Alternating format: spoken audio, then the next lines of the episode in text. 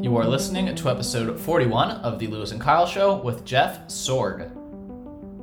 I think what, what this pandemic has done um, in many ways is, is, is, show us that, you know, there's a lot outside of our control. Um, and I think it's been a, a, the universe teaching us a very valuable lesson in that regard.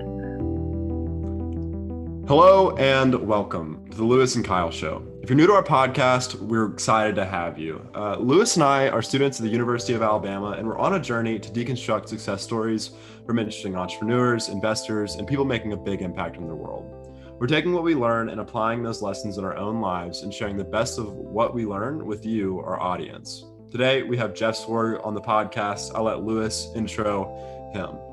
Jeff Sorg is the CEO of Pat Croce and Company, a family-run management company that owns many different hospitality businesses in and around Florida, as well as a collection of businesses under one roof in State College, Pennsylvania, which are actually managed by my cousin, Curtis Schulman, who we interviewed somewhere in the first 10 or 20 episodes about how he runs those nine different businesses under one roof. Uh, Jeff is the CEO of the company that operates and owns the real estate of those businesses. We brought him on to talk about his management and hiring philosophy his reading habits and the importance of old and spiritual books in informing the way he thinks about the world and informing his daily habits. We talk about his meditation practices and what the practical benefits of those are. And we also, at the end, talk about his ultra running races that he's done and some of the benefits and fun things involved with doing that. Super fun, laid back conversation. I enjoy talking to him a lot, and I think you all will enjoy listening to it. So, with that, I'm going to kite right to the interview. Thanks, guys. Jeff, thank you so much for coming on the podcast. We're excited to chat with you. Thanks for having me, guys. Absolutely. This is pretty fun for us. So this is I always like to share a little bit of the context to how these interviews came to be because so much of our recent conversations have come from previous guests where you know at the beginning of the semester Kyle and I said, all right, let's work ahead, let's get a ton of people ready to go and interview. So I reached out to just about every past guest and said, you know, who are some who's like one of the coolest people you know that we should talk to that we should bring on the show? And my cousin Curtis uh, who you work directly with, said, You got to bring on my boss. He's one of the most buttoned up people I know. And I think you'd really enjoy chatting with him. So that's kind of the context for how this conversation came about. And we're, we're pretty excited for it. Right on. Love Curtis. He's been, he's been a blast to work with. Yeah, absolutely. And, and Curtis works at just one of the properties that you guys work at, um, at Pat Croce and Company. So can you give us a little bit of context about, about Pat Croce and Company and, and what you guys have done, uh, I guess over the last 20 or 25 years? Sure, Kyle. Yes. Pat Croce and Company was started by my father in law. That's Pat Croce, hence the name. Uh, Pat uh, has had many lives in his business career. He started in sports physical therapy out of college and made a name for himself there and built a sports PT empire and eventually sold it to NovaCare.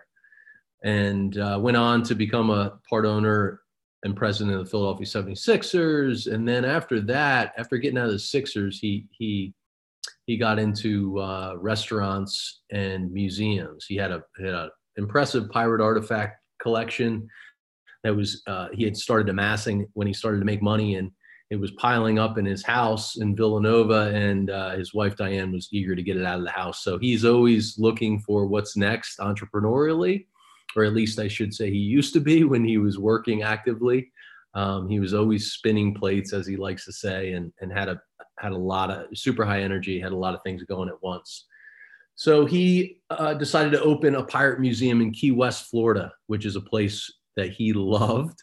Um, you know, thought it would be a good fit for the museum. So we built a museum there. My wife uh, was working corporate public relations firm in Philadelphia at the time, this was just before we were married, and she moved down there to help him open the museum. At the time, I was in management consulting.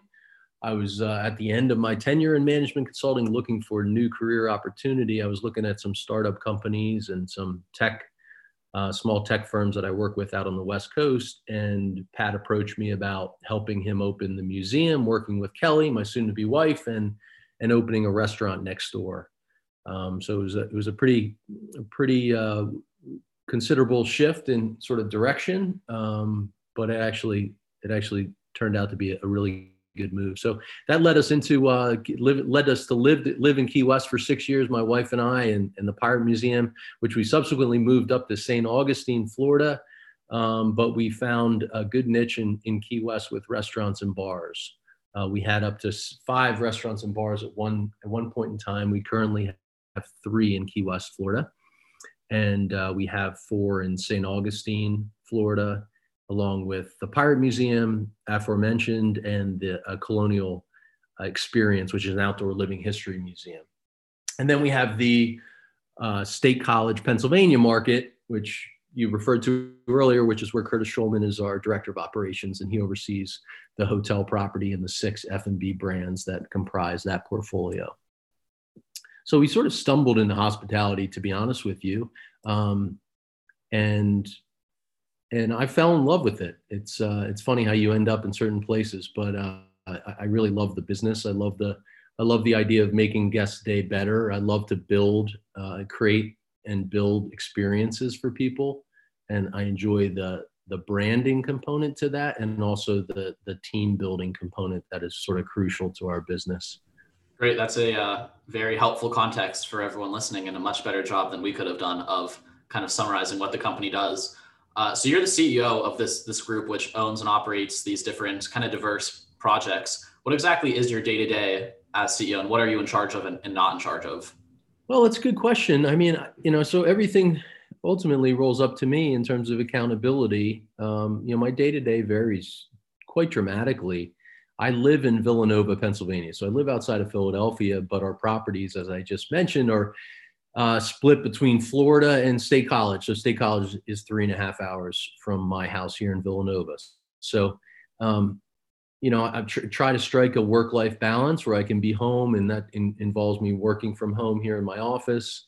Um, and based on, you know, my travel schedule is usually based on different projects that we have going on. So we bought the State College portfolio and group uh, the beginning of the year, actually late last year.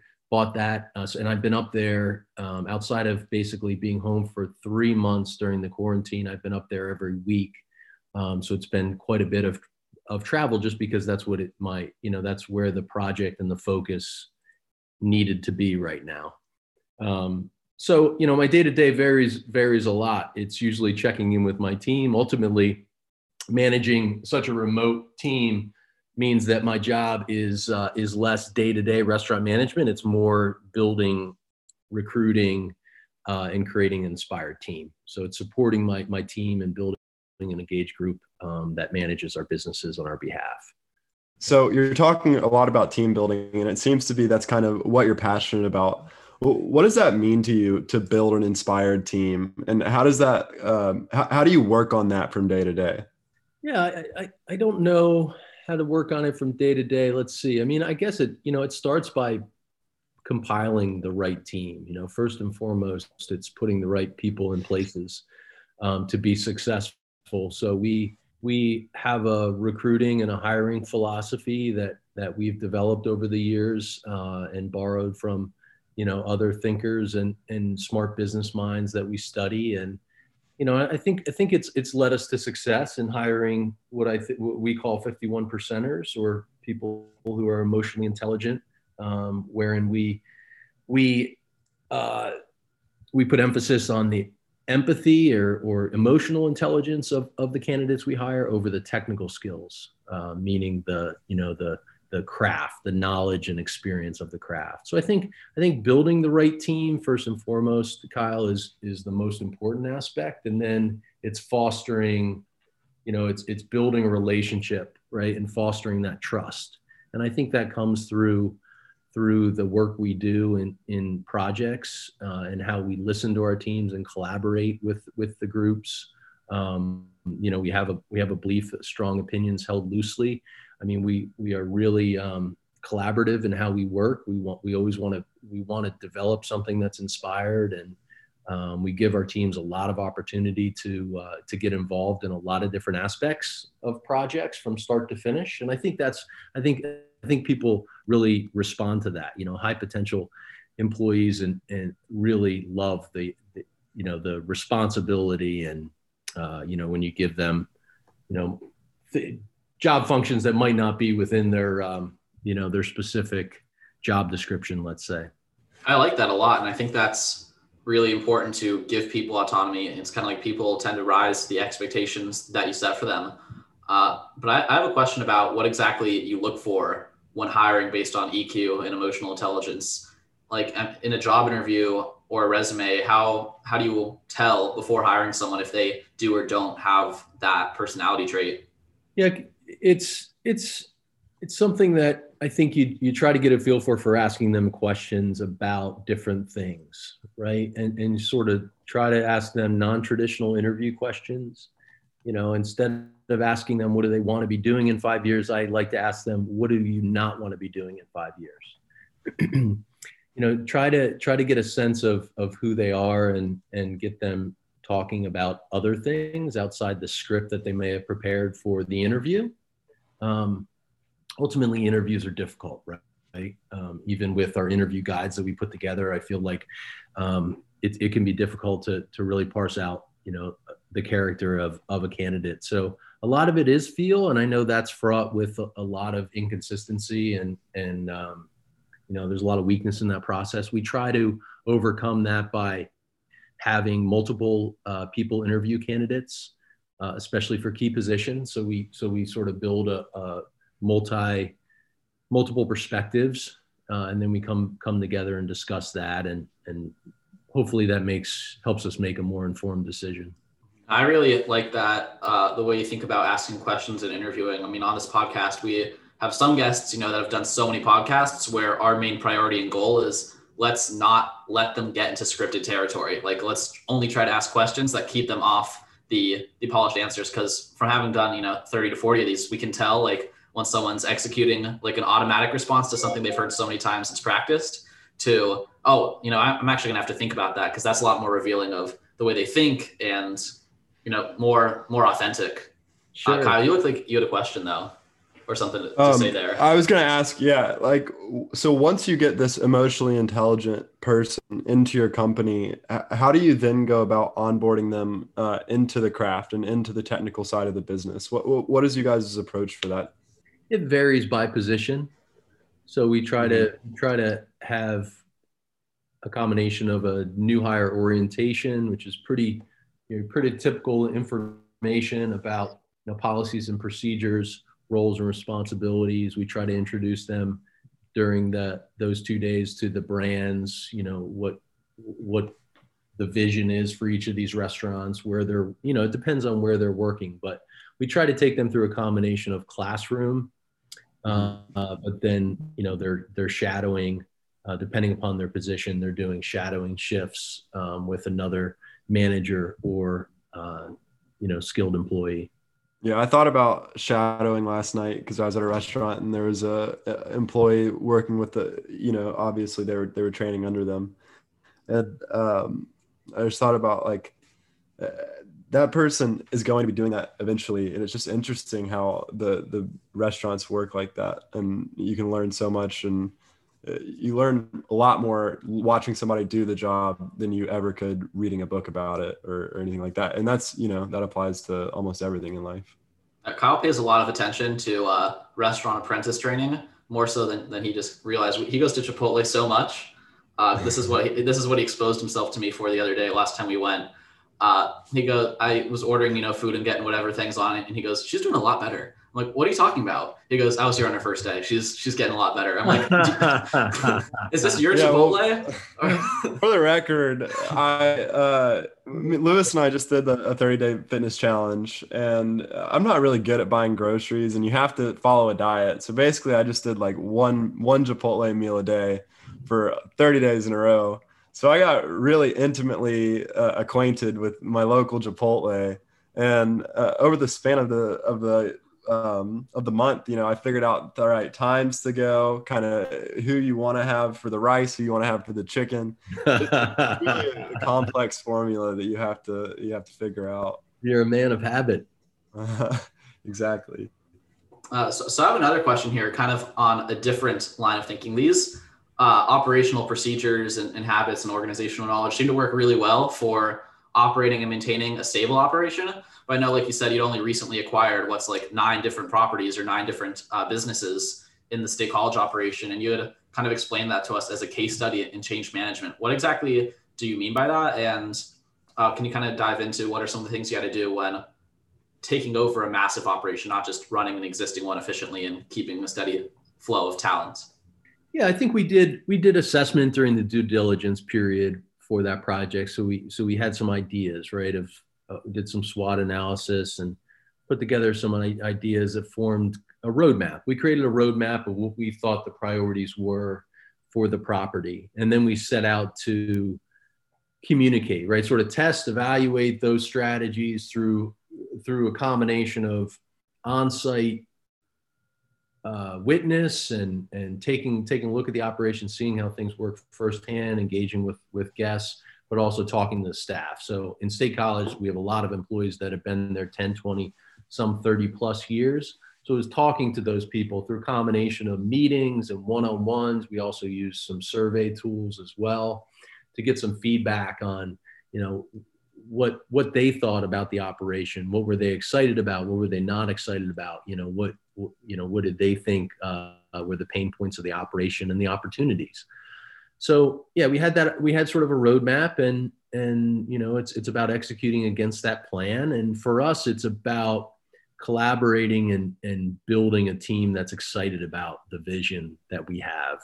Um, and I think that's the key the key measure for, for us in change management is is working with the team, collaborating with with the team in State College to you know to, to work towards those vision to, towards that vision and it's and it's always tricky because it's always a combination of exciting forward thinking stuff but then we're also challenging them to show up in new ways because we have you know financial management practices that they may not have had right? They they didn't have a budget in the past and now we're asking them to budget and we're holding them accountable to a budget on a monthly basis and things like that which which in time they come to appreciate right? The the, the high potentials the great employees they come to appreciate it. It's it's an important skill to learn. And so that's i think that sort of summarizes the path we've been going down in state college. Um, of course covid threw a wrench in, in in all the plans right? The the old jewish proverb man plans and god laughs. We've been we've been tossing that around quite a bit as of late. Yeah.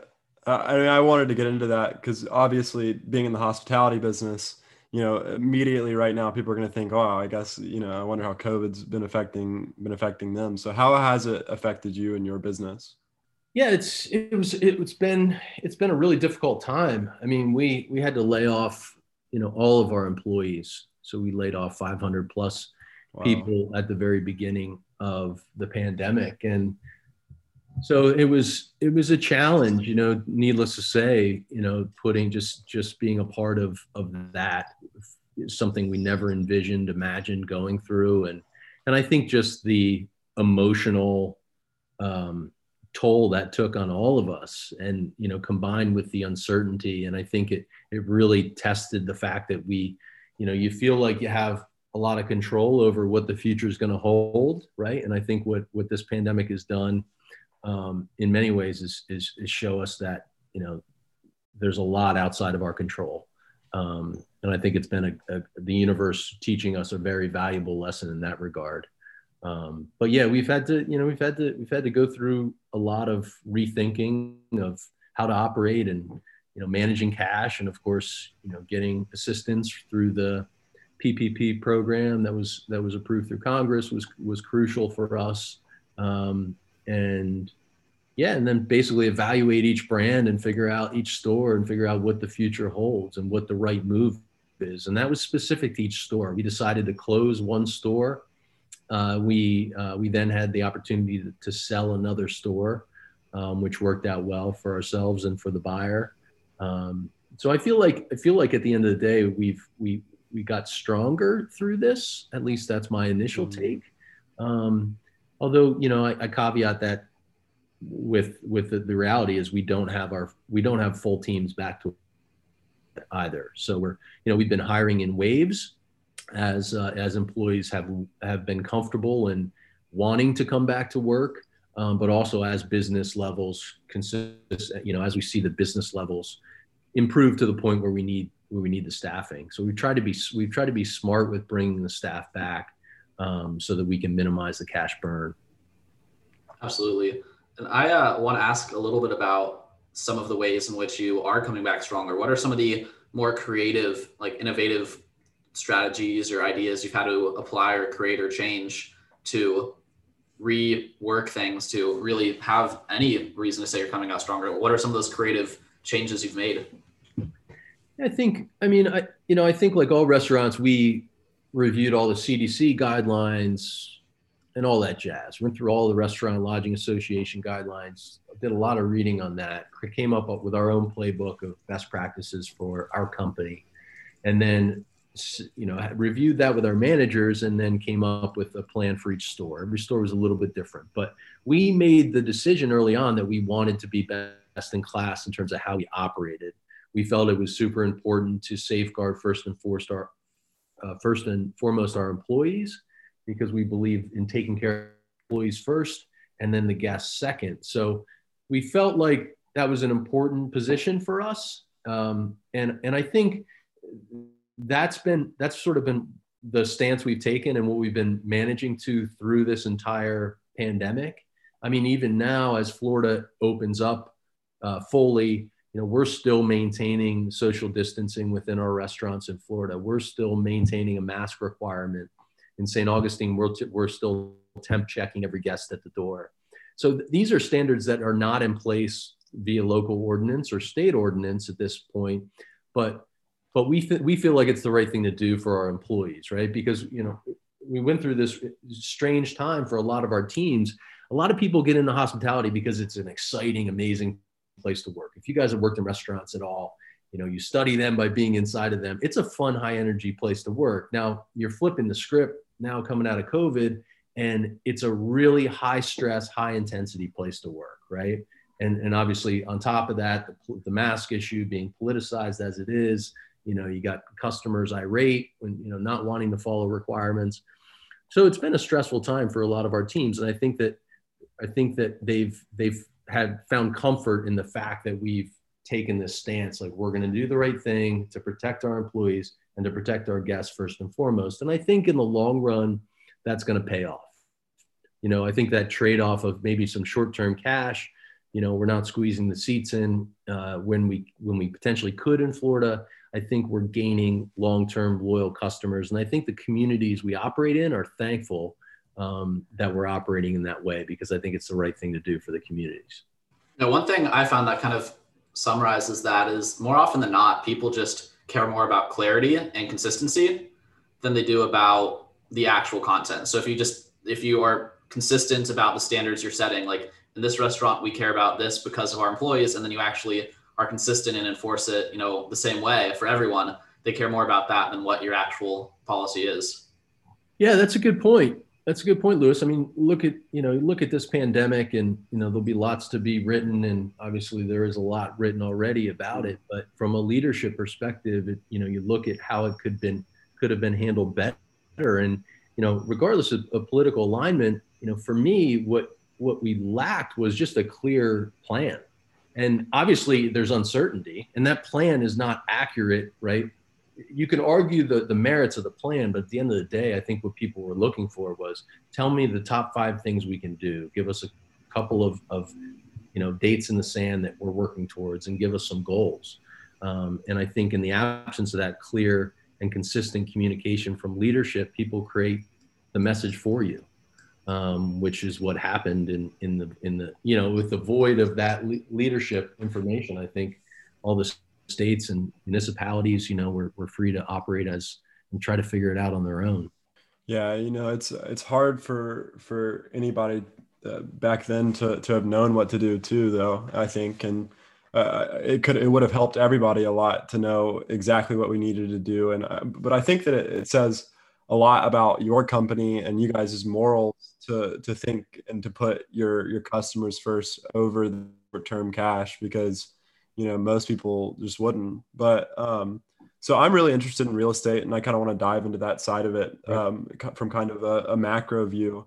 You know i think eventually hospitality retail and restaurants will come back to 100% i don't know how long that'll take but but that's just it just seems like over time it'll come back. But i'm curious to hear kind of what you see being different in the future uh, for hospitality like some of the more permanent changes that'll stick through the next 10 years? Yeah, so I think I think COVID has accelerated pre-existing trends. So in restaurants, you had a pre-existing trend where takeout was growing considerably year over year. That's it's it's accelerated now. So that's here to stay. You know, in the in the retail space, you know, brick and mortars obviously were on the decline. Online business sales are on the incline. That's been accelerated. That's here to stay. Mm-hmm. Right? These these these those trends uh, that were pre-existing have just been accelerated, and I think more now entrenched. Um, so yeah, I think you know we do believe in the future of hospitality, and I think in-person experiences will still and always have a place in our in our world. Um, but you know, I do think it's important that we you know we study and acknowledge some of these trends, and we're we're hyper aware of them as we you know as we chart our path forward um, for each of our stores. Yeah, absolutely. And I, I, was looking today at some statistics about um, online commerce, and it's really insane to me that um, still, even through the pandemic, only 16% of, of total sales in the US is online. And I just, you know, what will that look like in, in 20 years? Like it'll be higher for sure. Uh, but I agree. I think, you know, the, um, the in-person feel, the ambiance is going to be kind of what people are, looking for in the future. But I'm also curious to hear your take on cloud kitchens, because that's something that I've been hearing and, and seeing a lot about here recently is this idea of you know being able to build out a, a restaurant concept really quickly and then only doing um, online like app delivery. Uh, are you familiar with that concept? Yeah no i am. The we were talking about ghost kitchens the other day a friend of mine in the industry and i um, yeah i've been reading about that trend through this it's not something we've explored because it, it none of our businesses are really have had a, a predominant have had a strong online or takeout and delivery component. Not a lot of our businesses set current stores set up very well for that. Um, so although we have moved and increased our our business in those in those channels, it's not a core part of our business because a lot of our restaurants are seafood based, different different types of mm. cuisine that don't that don't set up well. So the last thing I didn't I didn't feel like it was the right decision to put all our eggs in trying to make you know a restaurant concept that wasn't set up towards that. Um, you know, take it down that path just because that was the trend. Um, it, it didn't seem like the right move for me.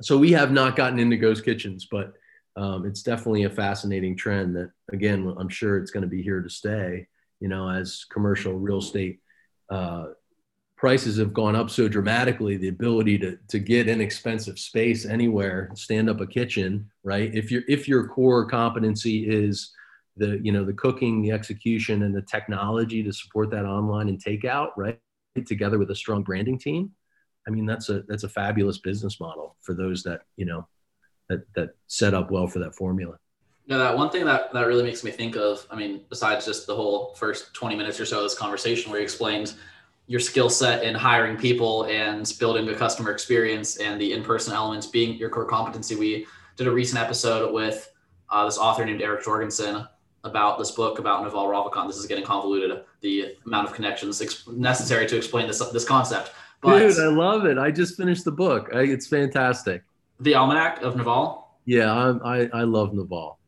Okay. He's, he's, he's one of my favorite follows. Yeah, we had Eric on the show. That was our episode two weeks ago. No way. I got to mm-hmm. listen to that.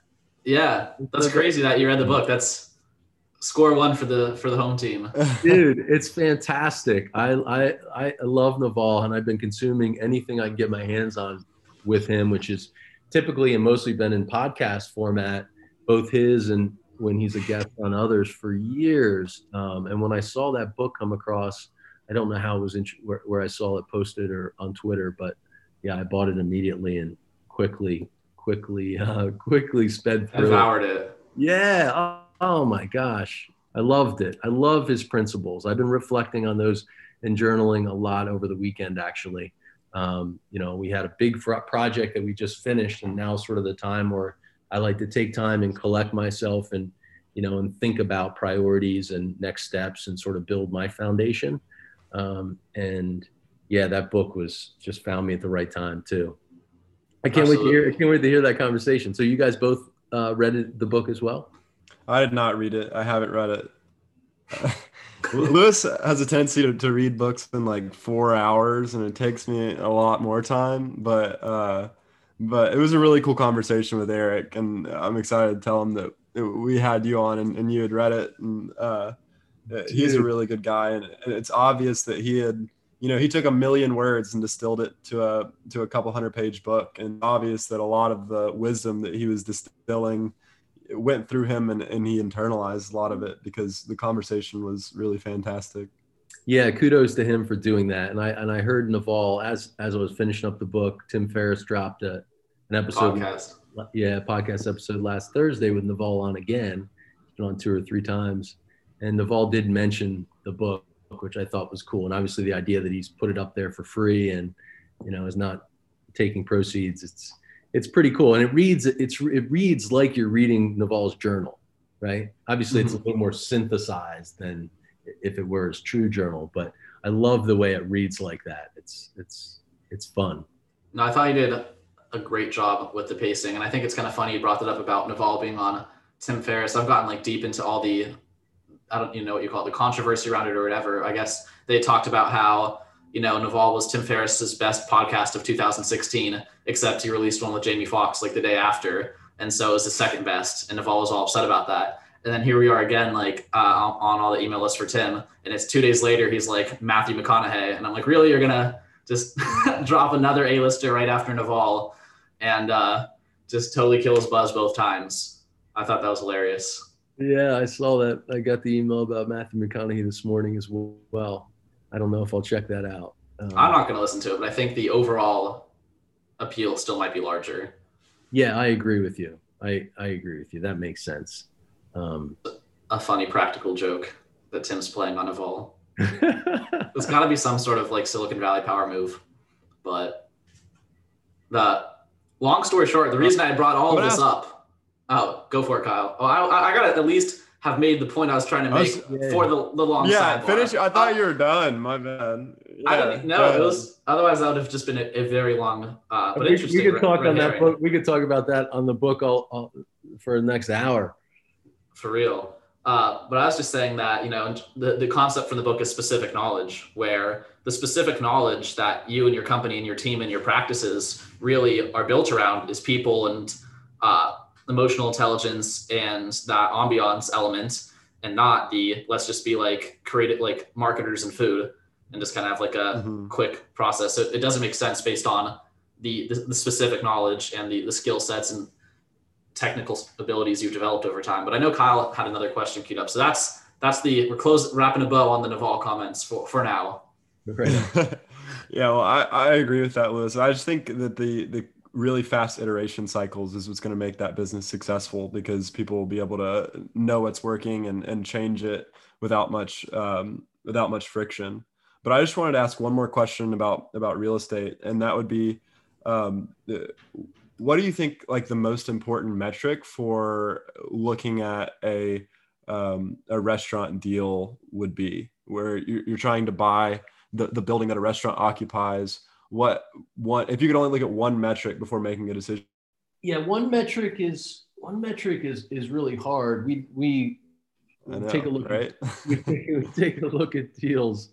Take, take a look at deals and we've sort of simplified it to a framework of team concept uh, team concept location and deal um, the deal itself so, you know, the deal itself, the, the real estate falls under the deal and the location for sure.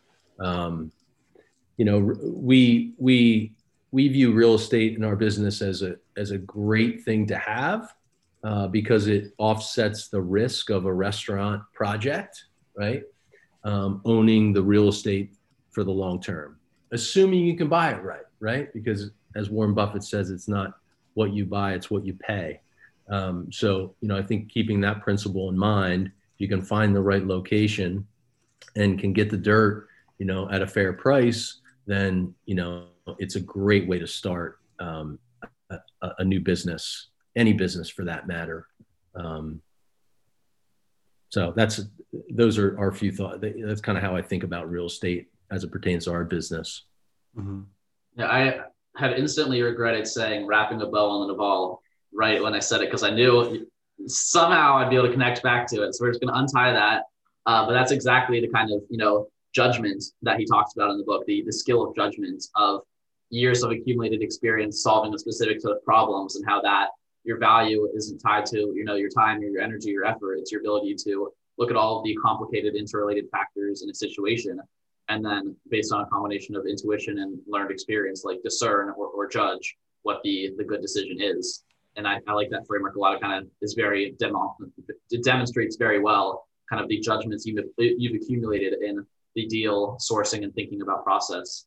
Uh, but I do want to transition now to, believe it or not, real reading and personal development ideas. That's why I titled it in the outline, uh, nice. because you also seem to share a lot of the interests of a lot of the general themes of the show, just personal development, self improvement, kind of setting challenges for yourself. Uh, so let's just start with meditation. Uh, and ask you a little bit about what your experience with meditation's been and some of how that habit came to be. And I believe Pat Croce also had is big on meditation. I don't know if those are interrelated at all, but if we can kind of start there, this, this a way to get started.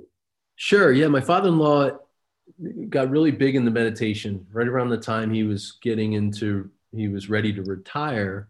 It worked out really well for him. It was, the universe just conspired perfectly to put the right book in front of him in Key West one day and led him down the path that he's still on, um, which is. Do you mind sharing the book?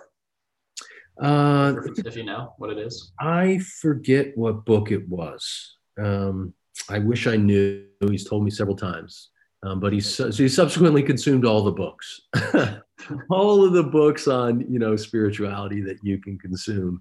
Uh, he's consumed. So I've had the you know I've had the the the good fortune of being introduced to some great books from him uh, along those lines. Um, some of which, you know, some of my favorites are "The Power of Now" by Eckhart Tolle and um, the uh, "The Untethered Soul" by Michael A. Singer is another favorite. So yeah, it's led me led me into that into that space, which which I love because it feels like it's the, you know, in many ways it's the ultimate the ultimate sort of puzzle, right? Is and and Naval talks about this and Eric summarizes it well in, in the book. It's about, you know, knowing yourself, right, is the most important, is the most important thing you can be doing. Um, and success is, I think the quote is something like success is, is in, is internal. All success, all real success is internal. Um, so it's definitely led me down that path, which has been awesome. Um, you know, meditation is one tool, uh, part of a toolkit, right? In in that uh, pursuit of mindfulness and um, for people personally. So for me, it's been uh, meditations. I've had I've had fits and starts and stops. Um, it's not something I've been amazingly consistent with. Uh, I like uh, I like to use Sam Harris's Waking Up app. I found a lot of success with that. I love the way Sam has that app set up, and um, myself and several friends have have had a good good experience with that. So guided meditation is what I typically use. Um, and, you know, I think, I think, you know, more so than meditation, it's, for me, it's, it's the morning spending, uh, spending time reflecting, uh, personal reflection and reading.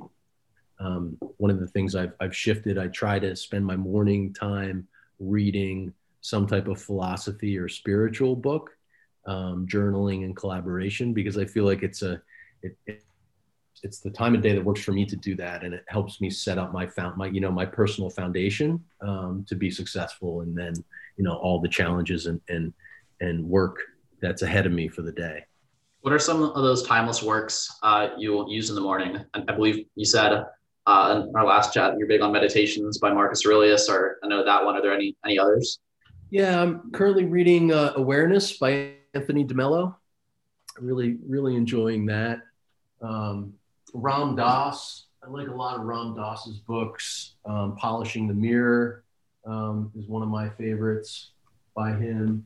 Um, I Am That by hmm. Maharaji is a great is a great read.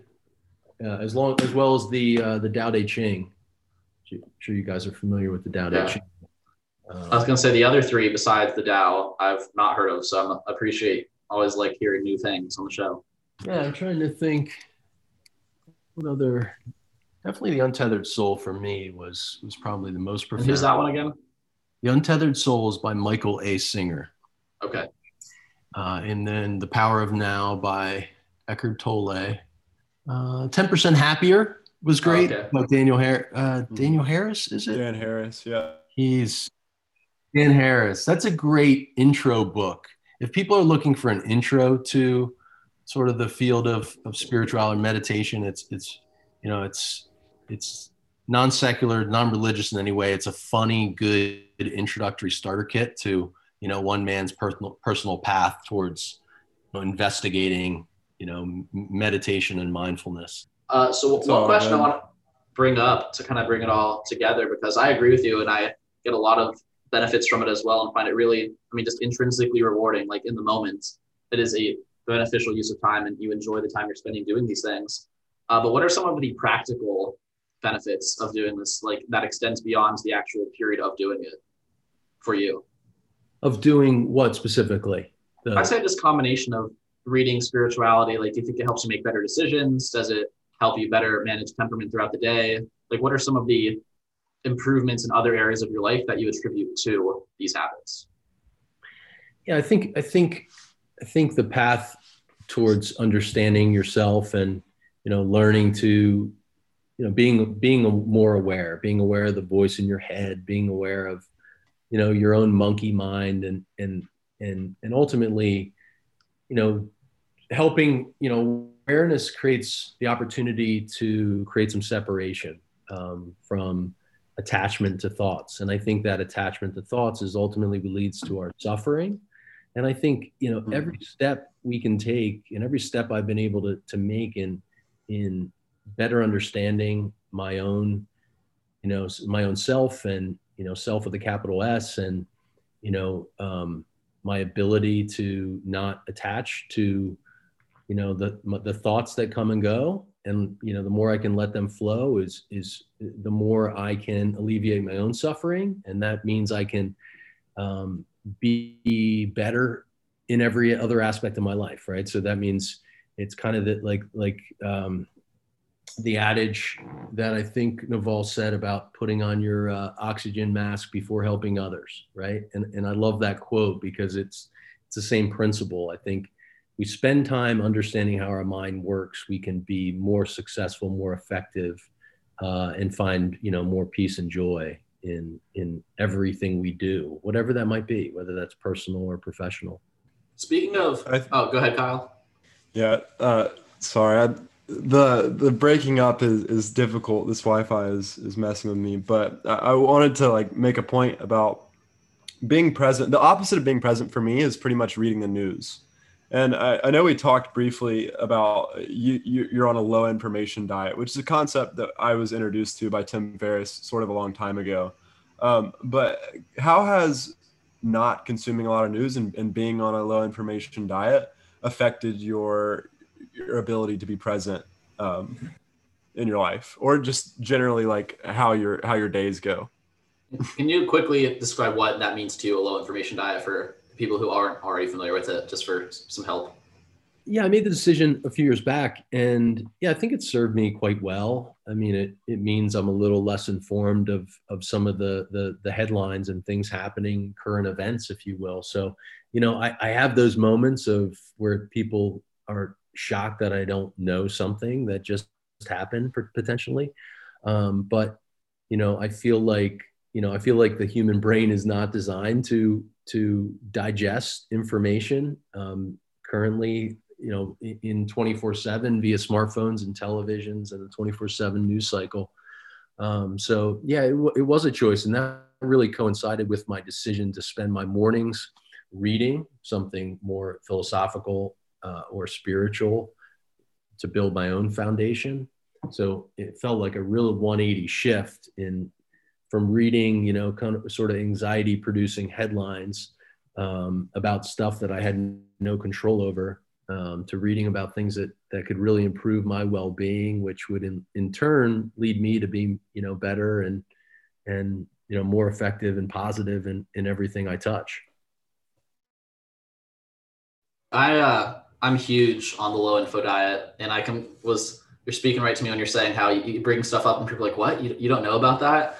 Uh, I was in the car this weekend, and the the group of friends I was hanging out with were playing uh, the Fleetwood Mac song that's resurfacing because of apparently some viral video about cranberry juice.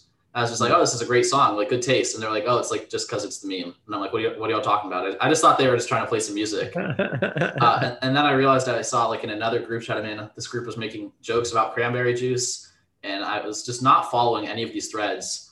And I think it's because most of the time, just the uh, the life cycle of usefulness of this information is just so low that it just is not more often than not not worth your time. I mean, obviously, we just did a segment where you explain all the interesting ways you responded to COVID and have improved your business. Yet, you know, you're adamant about not frequently checking the news. People overestimate the importance of, or they overestimate the importance of frequency of consulting this information on a daily basis or whatever else. It's if it's important, it gets to you.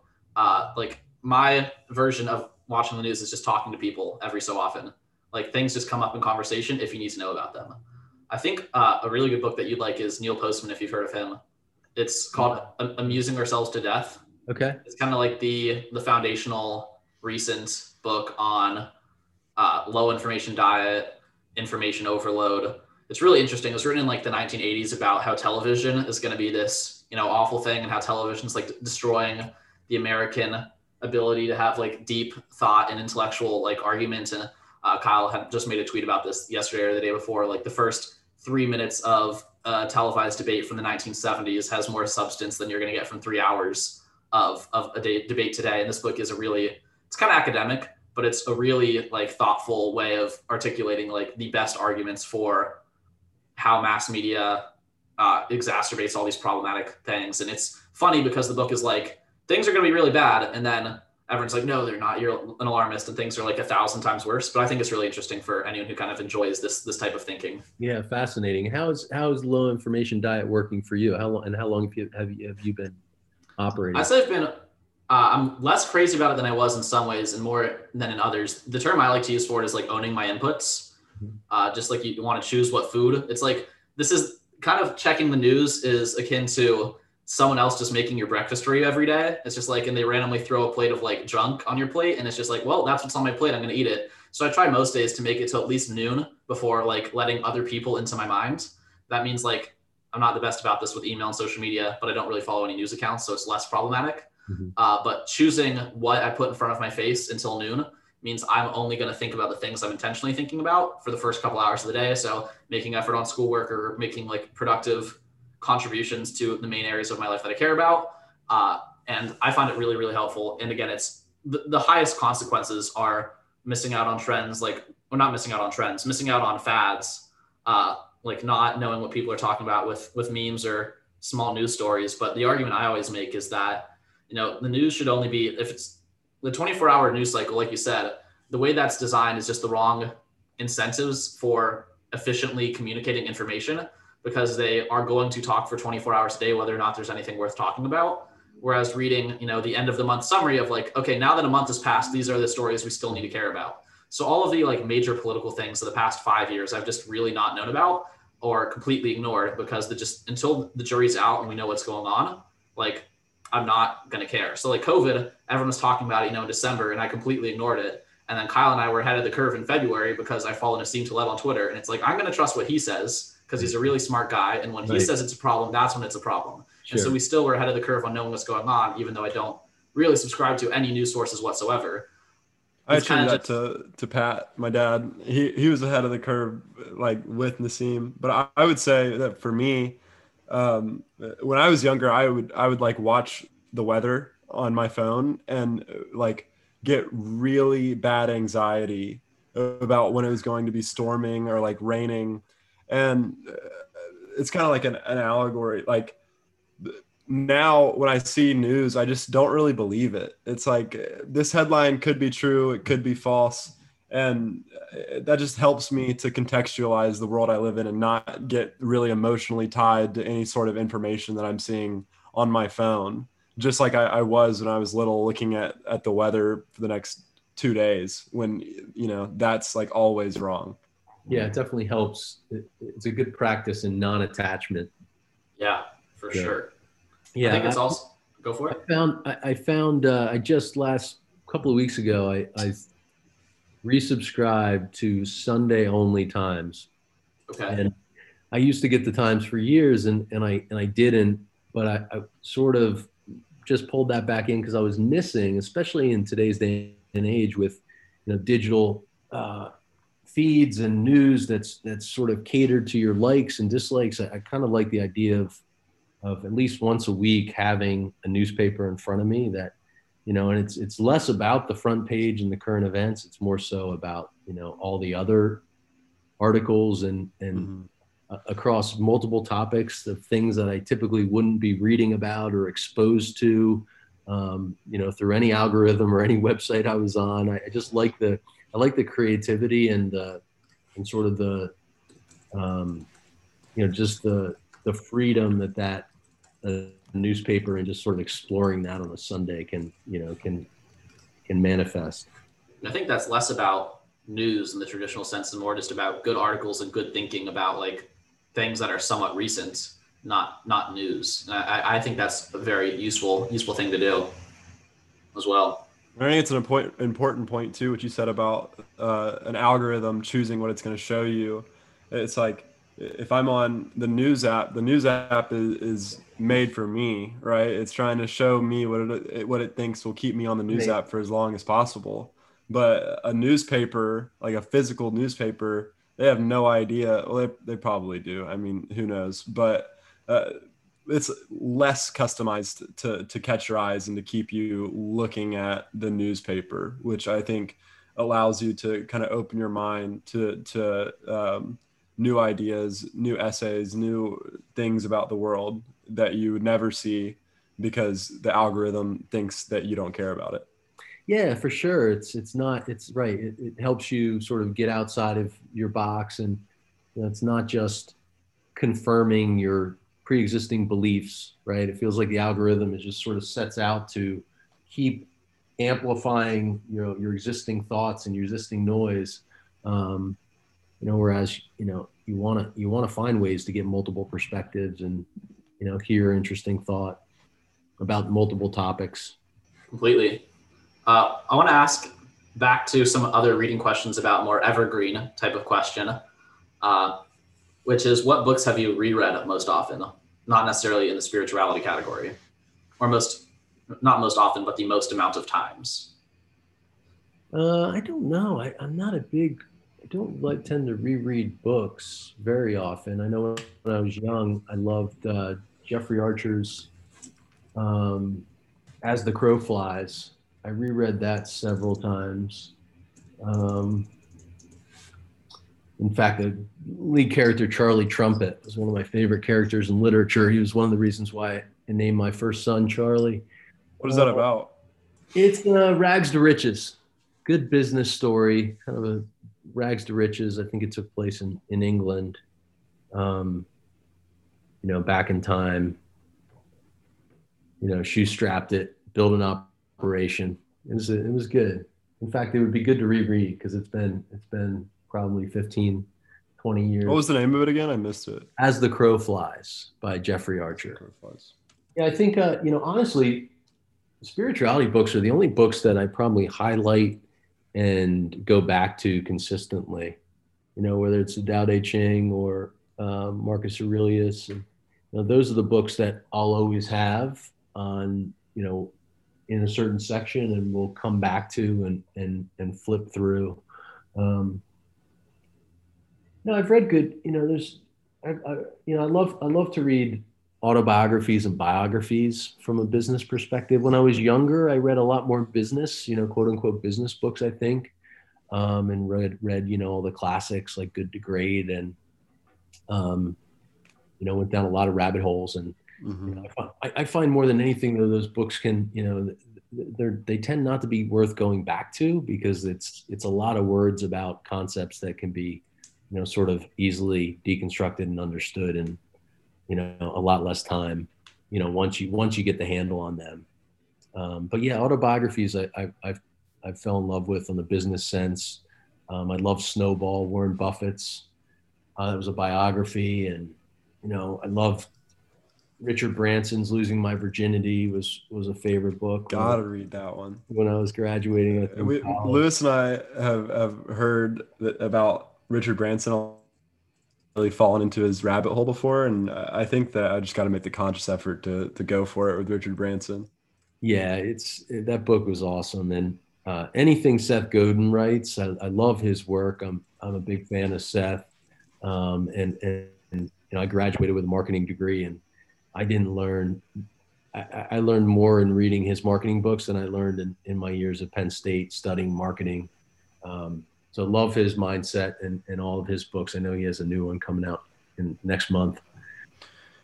So I think that we'll transition now to our, what we call our bonus round, just some less thematic um, questions. But one big thing about you that we've kind of haven't covered yet is that you're an ultra runner and have, have run a lot of different um, big races.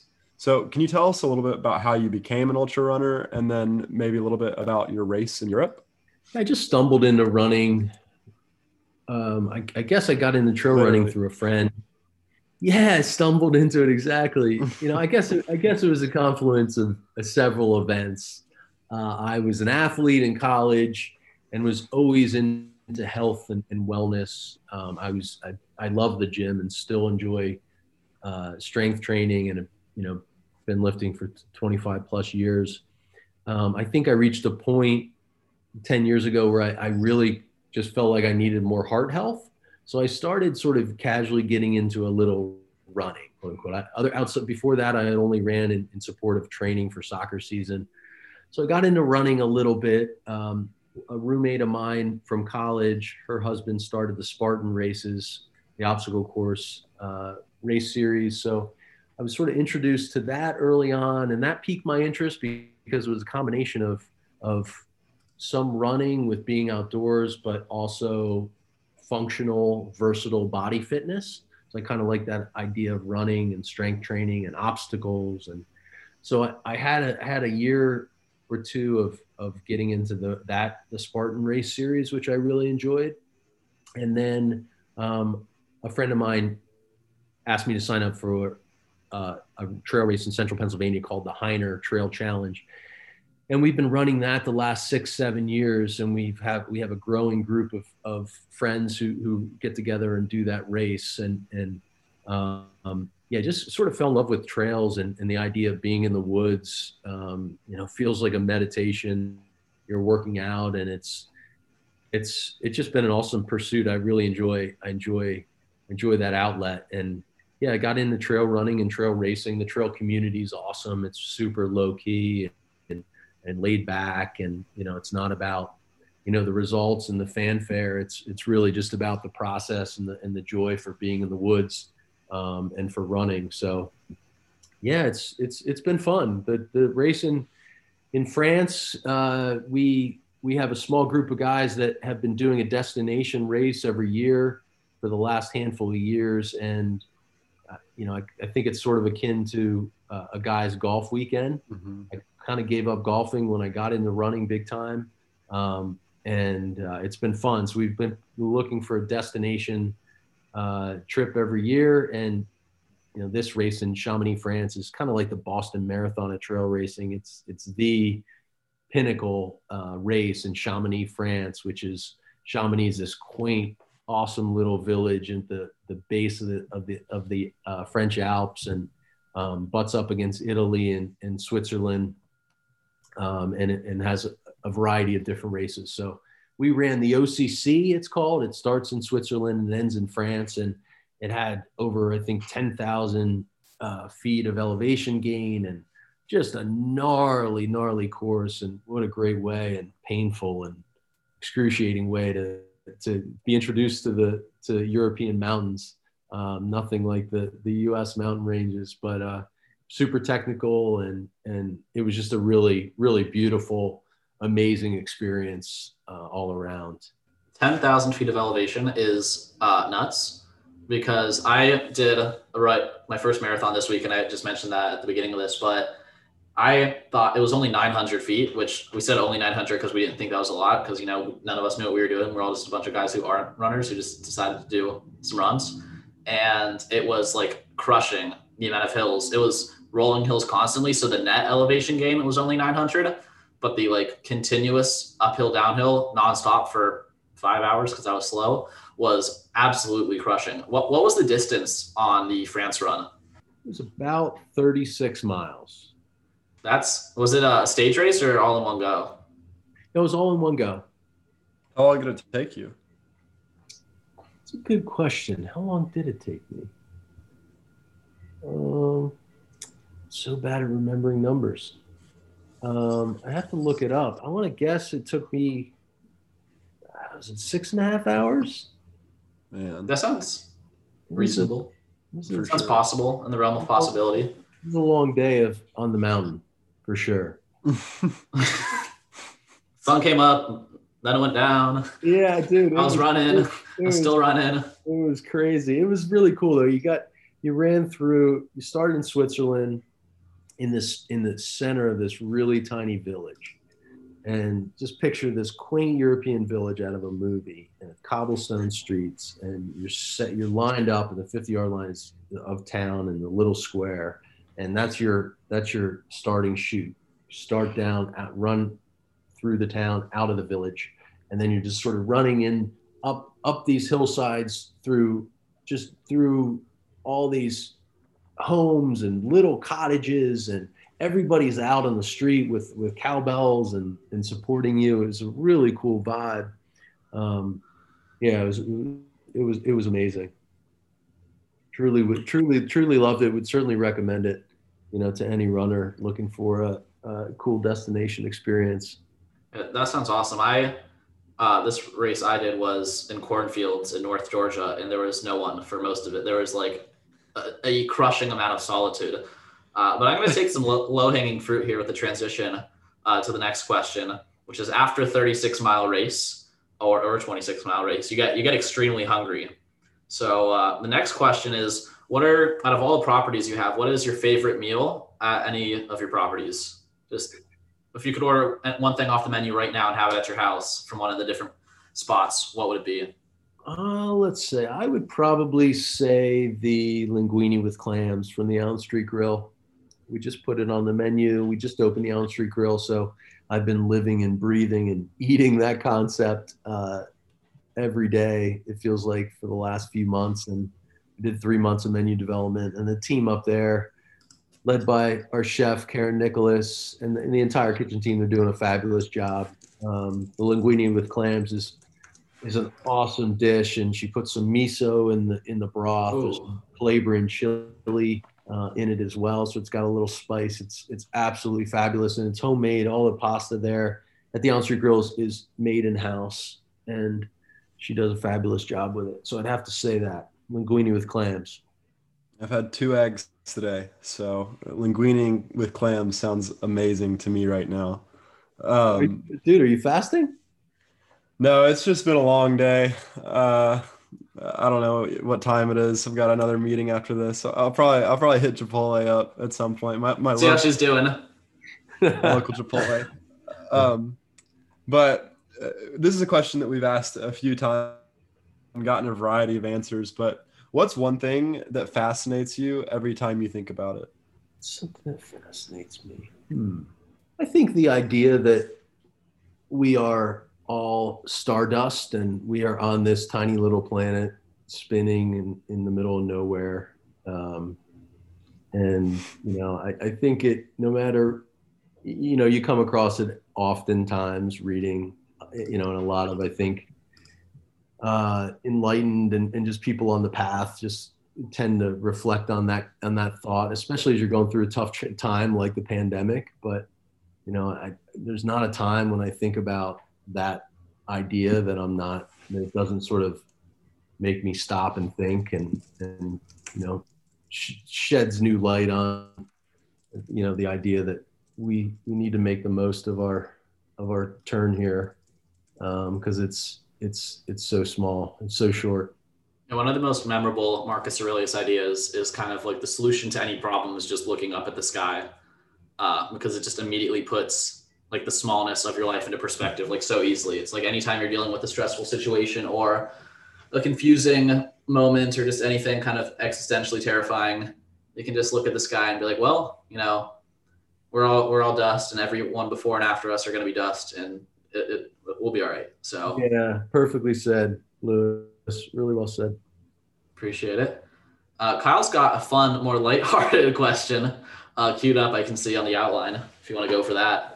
I needed to hear that uh, to both of you, so thank you for for making that happen. Um, but this is definitely more lighthearted. I know you said earlier that you run a or you used to run a pirate museum. So what is a fun fact that you know about pirates? oh man, um, I I'm so far removed from my pirate museum days um, down in Key West. Um, we still have the museum in St. Augustine, as I said, and um, but Cindy Stavely, our executive director there, has been running it for years. And um, yeah, it's funny. My father-in-law is like an encyclopedia. Uh, he's written quite a few books on pirates and has written children's books on pirate for about pirates. And um, you know, I think one of the things that that I learned, I learned everything I knew about. You know, you know nothing about pirates. I knew nothing. The only thing I knew about pirates before I got into or met my father-in-law was through movies, right, and Disney and the idea of pirates that were, were taught as kids. And you know, I was surprised to learn that you know pirate ships were one of the earliest forms of democracy um, because of how they, they they elected their captain and and how they they distributed and divided you know the, the the treasure the booty if you will based on position and there was a whole system and a kind of a doctrine that governed that um, so it was a you know a band of pirates, but it, it had sort of a method to it that was somewhat democratic, which is which I always thought was fascinating.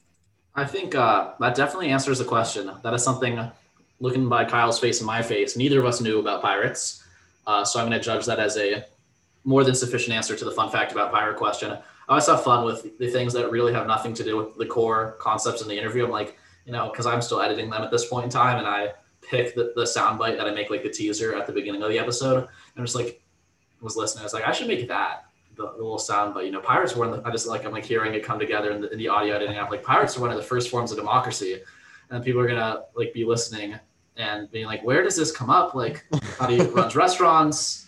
Yeah. Uh, and you, then, gotta be, you gotta be careful with pirates because you don't want to celebrate them too much because they, you know, they they did some vicious things and there's still modern day pirates that do some crazy shit out there. So it's it's uh you don't want to you don't want to celebrate them too much, but there was definitely uh, definitely some interesting facts about their life and existence. I mean, you could say the same about modern day democracies. They do some crazy stuff too. well, not to not to get to I don't even know if that's political. That's just a, a pretty blanket statement that I'm not going to give any examples for, but it felt like saying it. Uh. What's that? That's fact. Yeah, exactly. Uh, but I think we're probably going to wrap it up here. This has been really fun. We like hearing how you know different people. This is something you know Kyle and I've mentioned in a couple interviews now. Uh, when people first kind of get into this whole space of entrepreneurship and self development and reading, like you, it's hard to meet real people in your immediate circles that actually you know read these books, and it's like uh, we this the most prominent example of this that comes to mind was I think episode 22 we did with Mike Case, who is the former CEO of like a two billion dollar timberland land and management company, and he's just going right back and forth with us more than like anyone else about books and articles and titles and like the same newsletters we're on and the same Twitter accounts or whatever it was. And I was like, I thought this was just for people who like pretend to uh, want to be successful, like just for people who like to talk about it. Uh, but hearing, you know, real entrepreneurs, CEOs, executives running large operations and uh, listening to them dive into the exact same rabbit holes. Like again, no affiliation, no prior planning. Like you actively chose through your own sources of low information diet. The Naval book made it in there. You read the whole thing, and like that's a source of conversation for all of us. And I think this is one of my favorite parts of doing this is just realizing that this form of self-education and this way of thinking and this kind of self-improvement journaling meditation running like these are the real habits of a lot of the people behind the scenes of businesses that we interact with on a daily basis. So I love hearing conversations like this and kind of getting those real people behind these stories and just enjoy this conversation. So I want to thank you for coming on with us. Thank you guys. It was my pleasure. It was great talking with you both. And that wraps up our interview with Jeff Sorg. Uh, you know, a really interesting guy. He, he comes across as normal, but there, there's just so much, so much there with him. He's very philosophically minded. I like how he's focused on on life and joy and people uh, and the people that are inside of his businesses more than he is uh, profit focused. And how their company, Pat Croce and Company, is kind of approaching hospitality real estate in a in a different way than just um, you know numbers and and leasing and and they're trying to create an experience and an, an aura for people that go to go to their restaurants and, and enjoy their um, enjoy their work. And you know it's very obvious that he's very intentional with what he does with his low information diet and the books he reads and uh, the meditation that he practices. Um, and the you know ultra marathons that we just get into right there at the end. He's like, yeah, I ran through a mountain in France for a couple days last week. miles. Yeah, it's crazy. Um, but just you know, a really good guy, uh, and you can feel that uh, through what he says and and uh, kind of the way he looks at the world. What do you think, Louis? Yeah, I have a few takeaways here. I think that one thing Jeff does really well is it seems like he's kind of discovered what he's good at over the years and he's made that the focus of how he runs his businesses today. And he discusses the benefits of how that's happened and how he's come to operate that way. And I think that was a really interesting lesson.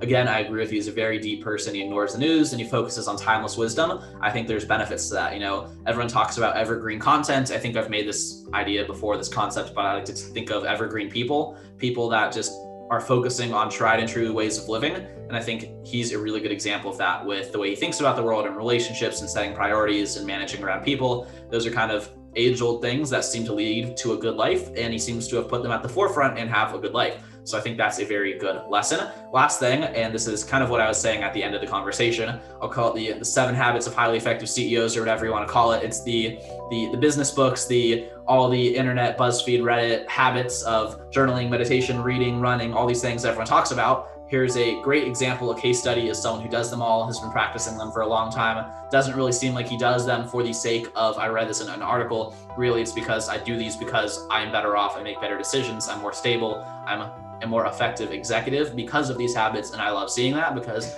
it's validating to know that those things are worthwhile because there's a real world example that we can look at. He's busy doing the real job. So, you know, you don't hear people like Jeff on the internet uh, making videos, making YouTube videos, writing articles about all this stuff because he's busy doing the job, but he's out there finding real importance in doing all of these things. And I find that worth our time and worth your time to learn about. That's all I have for this interview, episode number 41 with Jeff Sorg. I appreciate you all being here and listening this far. If you're a fan of the Louis and Kyle show and want to help us out, become a bigger, better podcast, do all those amazing things, please leave us a five star rating or review on Apple iTunes. That is the number one most important, most high impact way you can help the show grow. By doing that, we're able to land more awesome guests like Jeff and other amazing contributors we've had over the past couple weeks that is my call to action for you all this week. Thank you so much for listening. Check out an old book, give it a try. Discard your new book that came out last week, unless it's the Almanack of Naval Ravikant. Only exception, only allowable book. Otherwise, stick to the classics. Uh, there's a reason they're still around. That's all for this one, and we'll see you in a week with the next episode. Thanks, guys. Thank you.